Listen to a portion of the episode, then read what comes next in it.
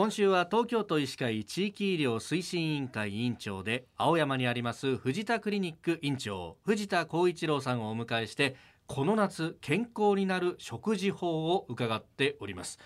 えー、これまではですね具体的な食材を例にして健康になる食事法を伺ってまいりました、え、今日は最終日食事の回数だとか時間などのこの食習慣についてもお伺いしたいんですけれども私これ全く自信がないんですよ。あの朝起きて時間がなくそのまま空っぽの胃のまま会社に来てですね仕事をしでその後ジムをして、えー、お昼ご飯を食べて夜ご飯を食べて寝るみたいな。1日2食っていうのはこれはどうなんですか？そうですね。まあできればこう3食あるいは間食も入れて4食というふうに取れると、まあ、1回に取る糖質の量が均等化していくんで、ええ、こう一度にこう糖が血糖値が上がりすぎないという点では食事の回数多い方がいいというふうになります。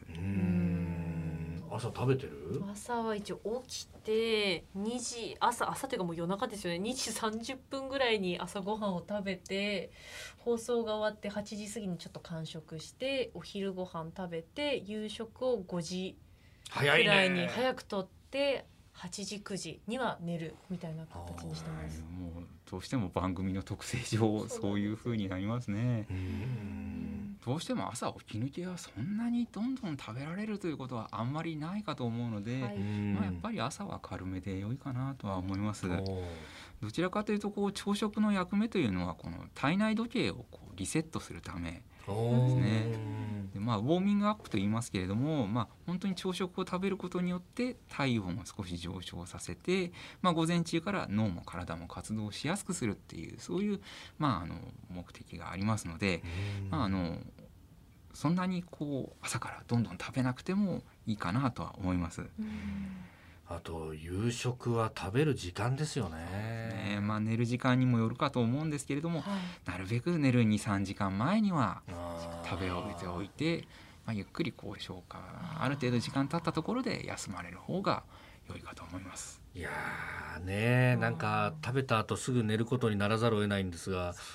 なかなかお腹いっぱいだと寝らんないよね。そうなんですなんかこう逆流するような感覚があって、ね、ご飯食べた直後ってちょっと眠られないんですよね。またそれが残っちゃうとまた朝起きた時胃が焼けるようないやいや本当に本当に。感じがするのでまああの間食なども取られて夕食の量をちょっと少し少なめにこうされると、まあ、そういったところが少し避けられるかなと思います。あそのこうグッと上がってくるやつが一つは確かにああ脂っこいもの夜に食べたからなっていうのと